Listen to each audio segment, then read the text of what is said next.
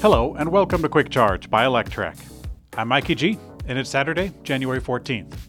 Tesla has massively cut prices across new models in the US and also Europe.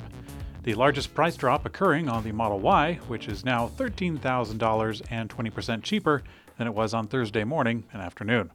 The changes just happened on Tesla's website and seem to cover all the models. Among other things, this means that the base 5 seat Model Y now qualifies for the $7,500 EV tax credit in the Inflation Reduction Act.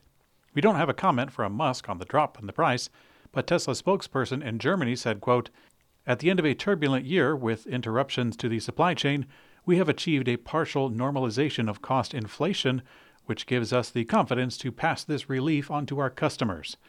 Uh, this actually mirrors comments made by Tesla China executives after a similar price drop occurred in that market last week. The price drop in some markets are the first time Tesla has done so in almost two years of gradually raising them to new all time highs. Steadily, Tesla has been increasing the price of their vehicles and citing the cost of materials as a reason. Tesla also said that they were doing so in anticipation for upcoming costs rising, as their gross margin on vehicles was simultaneously quite high.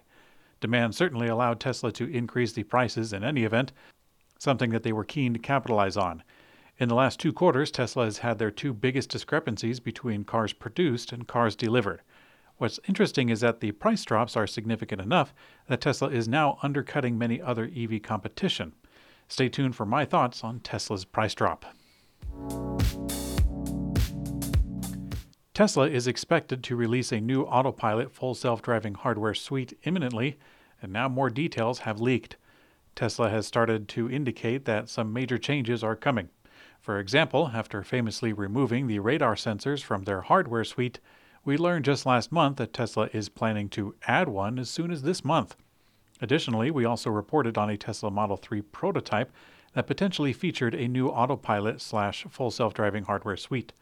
But now some additional information about Tesla's autopilot hardware update, which refers to the hardware autopilot 4.0, has come out. Based on the leak, Tesla is planning to update the front facing camera hub with two higher resolution cameras instead of three lower resolution ones. The new camera hub and also the B pillar cameras will now appear to be equipped with a new fan or heating system to help keep them clear.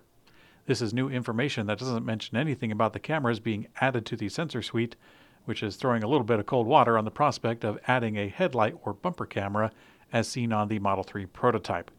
Some years ago, Elon Musk said that Tesla vehicles were equipped with the necessary hardware to achieve actual self driving capability. And this isn't the first time that such was not the case. Mazda has finally announced their long rumored MX30 plug in hybrid, which is named the MX30 REV. It'll use a small rotary engine to supplement the range with an extender of propulsion. Mazda will offer drivers a choice of three drive modes to control the engine.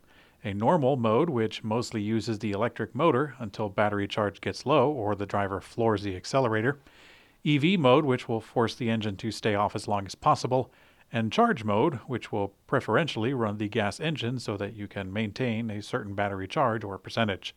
It has an 830cc rotary engine and a 13 gallon gas tank that can recharge the battery, though Mazda has not yet shared the range estimates for total usage. They have shared one specification, which is a 53 mile range using the WLTP test system. This means that a rotary version of the battery pack is half the size of the all electric version, with 17.8 kilowatt hours for the rotary and 35.5 kilowatt hours for the fully electric. By the way, this rotary version is only going to be available in Europe. Ford gave their dealers, including Lincoln, an ultimatum to either buy in and go all electric or wait until 2027 as part of their voluntary Model E EV program. And according to a new report from Automotive News, 59% of the Ford dealers are going in on this epic journey to invest up to $900,000 to sell EVs. Regarding Lincoln, this is 356 Lincoln dealers that account for 88% of the brand's sales volume and about 90% of the nation's top 130 luxury markets. Part of the investments include two DC fast chargers and seven level 2 chargers. Dealerships that include both Ford and Lincoln are required to invest in both programs before they can sell an unlimited number of EVs. How nice of them.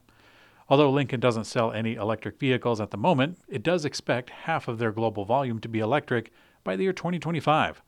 The brand has announced that it will release three Lincoln EVs by that year and more the following year. Nikola has announced that it is moving its battery manufacturing operation from their current site in Cypress, California, to a production facility in Coolidge, Arizona. Batteries will soon join Nikola's current truck and fuel cell power module assembly in Arizona, with hopes to increase battery production efficiencies, bolstered by new assembly line automation. In the meantime, Nikola intends to continue EV manufacturing in Cypress through the second quarter, while it works to implement a proper assembly capability in Arizona. This, they say, will ensure a smooth transition without any halts to production. BMW CEO Oliver Zipse said that BMW, quote, will be the benchmark in terms of range, charging speed, and pricing. Don't forget pricing. Now, it's interesting that a brand associated with luxury is touting their goal of price leadership. A key factor in the success of this new BMW architecture that they're releasing will be their battery technology, an area of which they have been investing heavily in. BMW has already shared that the new platform will include new cylindrical cells that are expected to improve energy density, charging speeds, and overall range by 20 to 30 percent compared to current battery technology. Now, this tech appears to be much of the reason behind Zipse's benchmark comments. For BMW, they could have an ace in the hole. In December, BMW had committed $20 million to a longtime partner, Solid Power, going to license their solid state battery technology and implement assembly lines at their own production facilities. If successful, BMW might be able to deliver. Okay, it is opinion time. Some of you may recall that when I was looking for an EV last year, I had quickly ruled out Tesla. I wanted one, but you know, the starting price and the lack of a tax credit quickly ruled that out. At the time, the Model Y started at $66,000 and no tax credit. Whereas other cars, like the ID4, for example, it had a fully loaded price around $53,000 and it also qualified for the tax credit. If the Model Y did have a price that it does today, and also the tax credit that it does today, then my decision would have been greatly affected. We'll say that. I think that the rush to buy Teslas is on. I would not be surprised if a backlog started to grow very quickly, and then used Teslas would sell higher than new ones all over again.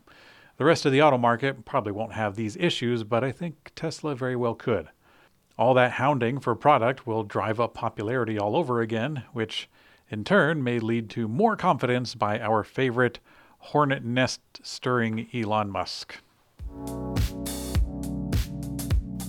In today's community comment found on YouTube, The Things You Will Find asks, What are your thoughts on buying a used high mileage EV?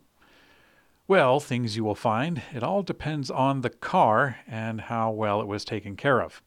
My advice would be first to decide what car you want to buy used, and then find a way to read the battery through reporting software. Especially for popular or older EVs, you can find software that plugs into the OBD2, and that will tell you how many times the battery has been quick charged, charged over 80%, and so on. This battery hygiene will tell you scores of information about the exact car that you're sitting inside of, whereas the owner either won't or more likely can't tell you all about that. I would not recommend buying a high mileage Nissan Leaf unless you plan on replacing the battery pack.